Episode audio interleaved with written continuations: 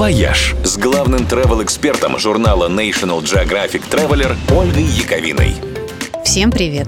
У каждого блюда или продукта есть свой специальный день в году. И только у шоколада таких дней целых пять. Один из них – нынешняя суббота, 11 июля. А еще День шоколада отмечают и в июне, и в сентябре, и в октябре. В общем, чуть ли не у каждой страны есть свой собственный сладкий день календаря. Потому что у каждой свои особенные отношения с этим волшебным продуктом.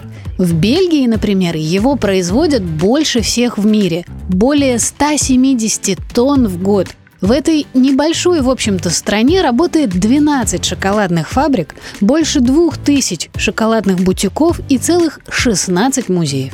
А съедают самое большое количество шоколада швейцарцы. Примерно по 12 кило в год каждый. Именно они, кстати, придумали рецепт молочного шоколада. На втором месте после Швейцарии Австрия, а ей дышат в затылок Германия и Ирландия, которые, между прочим, стоит сказать спасибо за изобретение какао. Долгое время, кстати, шоколад был исключительно жидким. Само это слово, по мнению лингвистов, на языке ацтеков означало «горькая вода».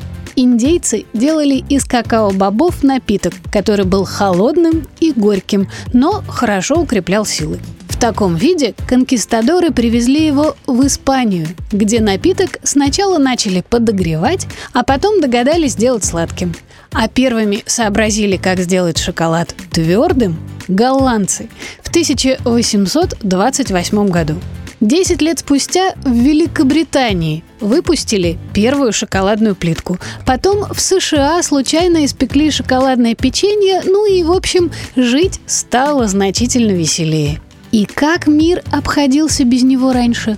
Сама мысль об этом так ужасна, что надо немедленно съесть шоколадку, чтобы снять стресс. «Вояж» – радио 7 на семи холмах –